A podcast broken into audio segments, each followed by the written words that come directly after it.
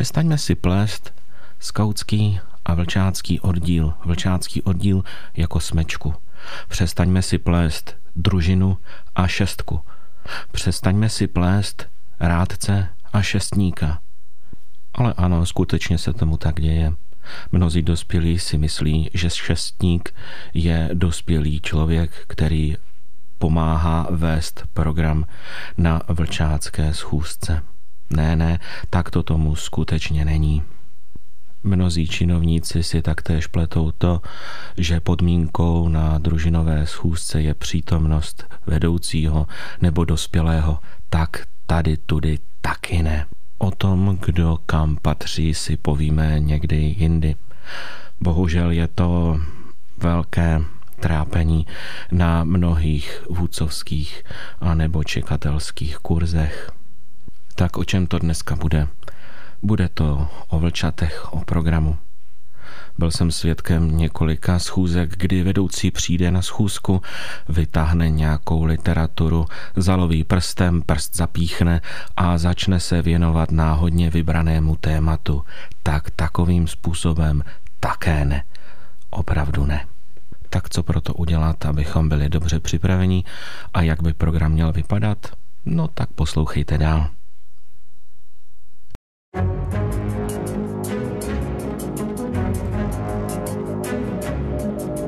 Podcasty z Vlčáckého doupěte. Další pokračování na dobrodružné cestě scoutingem. Odkrývání historie, listování minulostí, hledání smyslu a podstaty scoutingu.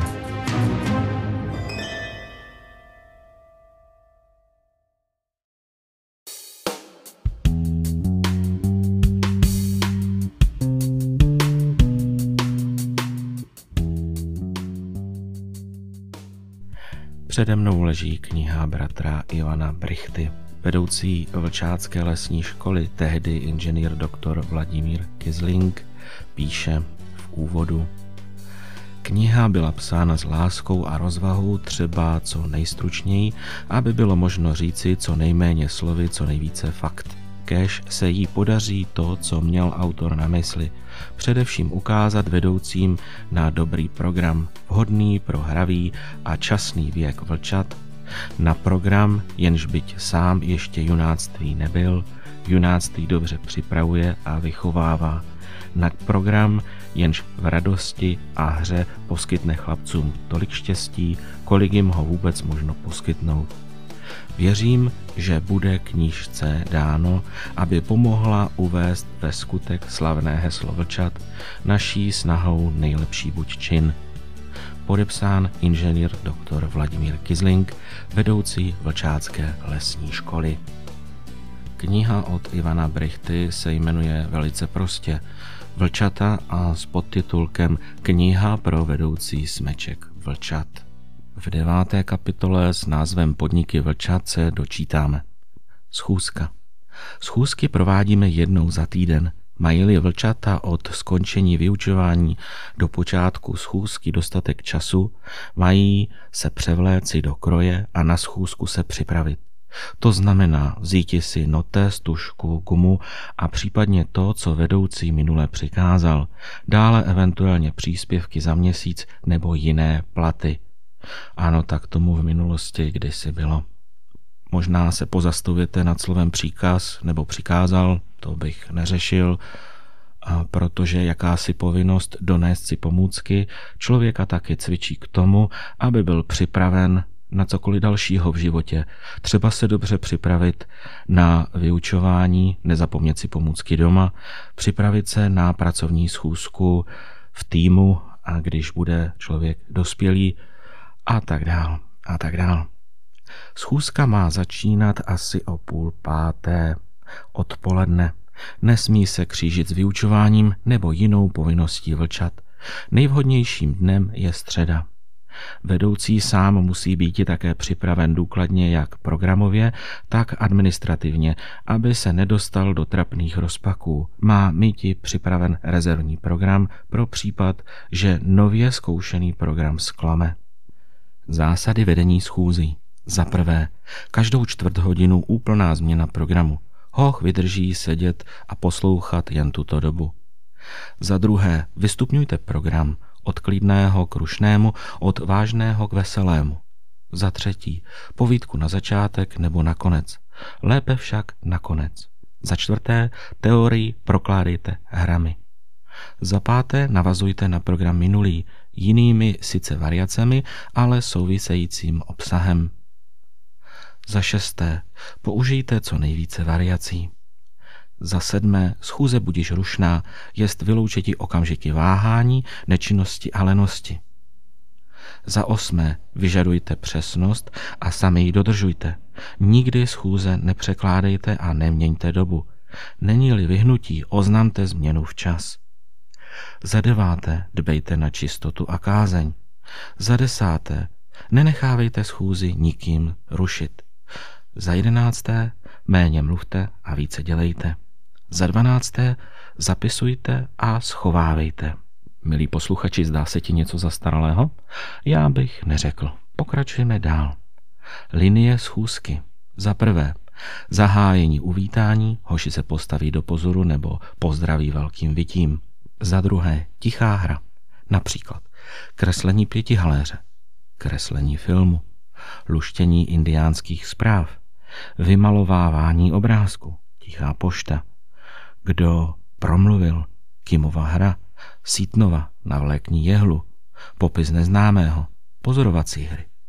Kdo zmizel, jen ruce, co se změnilo, tajemné zvuky, počítání úderů, hledání hodinek, poslouchaná, stopař čmuchal, sochař, poznej slavné lidi, úhodní náladu, záhada na obrázku, určité muže, jenž ztratil paměť, ukrytý poklad, barva, hlasy zvířat a tak dále. Za třetí, rukodělné práce, modelování, vystřihování z barevných polepených papírů, práce ze špejlů a korků a tak podobně. Za čtvrté zpěv, za páté veselá hra, chození kol židlí, lasička, foukaný fotbal, vyzývaná kohoutí zápasy, na třetího a tak dál. Za šesté povídka, za sedmé domluva výletu a rozchod. A máme tu druhou fázi, výletovou. Zpočátku pořádáme jen polodenní výlety, i na ně musíme hochy důkladně připravit už na schůzkách. To je říci, že výlety bývají asi 14 denně, že sraz bývá na konečné stanici dráhy, co si sebou vzít, jak mnoho potravy, jaké boty, co proti dešti. Sraz si musí každý zaznamenat, aby nepřišel jinam nebo v jinou dobu. Fáze výletu. Za prvé sraz přijdeme o několik minut dříve. Hochy neřadíme hned, nýbrž s nimi pohovoříme o minulých událostech, zeptáme se, co by chtěli na dělat, ale nic neslibujeme. Za druhé odchod, dokud neumějí hoši chodit v útvaru, jdeme v hloučku a rozmlouváme zkoušky, sliby a tak dál. Dávají dost námětů až přebytek. Za třetí, za městem zaujmeme hochy nějakým úkolem, jež dáme splnit jednotlivým šestkám, zjistit, z čeho je reklamní tabule, donést list a podobně. Za čtvrté, v lese je učíme prvním zálesáckým krokům. Tiché pohybování, indiánský pochod, neodhazovat papírky, umět strnout na místě, zahladit stopy po tábořišti, poslouchat a pozorovat všechno. Za páté, na místě. Drobné hry a přesnídávka. Za šesté, zábava v klidu, signalizace, pozorování mraveniště, individuální úkoly a podobně. Za sedmé, týmová hra, házená, hokej, na suchu, štafeta, spravodajské hry, závody mužstev, buď připraven, nošení vody, americká hra a tak dále. Za osmé, prohlídka lomu, hradu nebo jiná výzkumná výprava. Za deváté oběd. Za desáté odpočinek po obědě, uzlování, vyprávění, kreslení, vyřezávání mátoch, pouštění mídlových bublin a podobně. Za jedenácté zpěv, učení se nové písničce. Za dvanácté terénní hra, pašeráci, plížená, zloděj v táboře a podobně. Za třinácté drobné hry nebo sbírání dřeva na oheň. Za čtrnácté odchod domů nebo táborový oheň.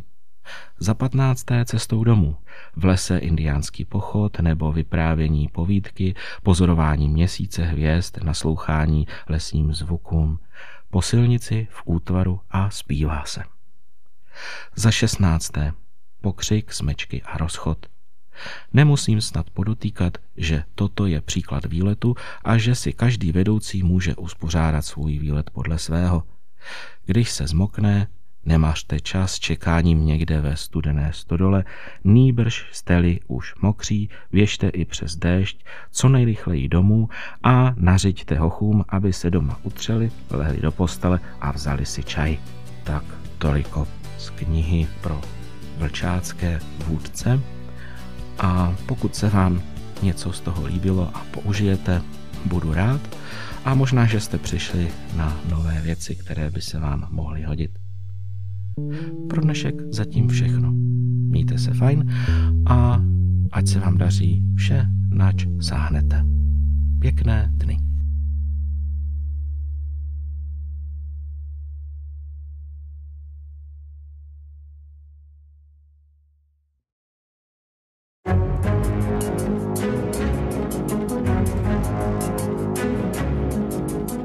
Podcasty z Vlčáckého doupěte.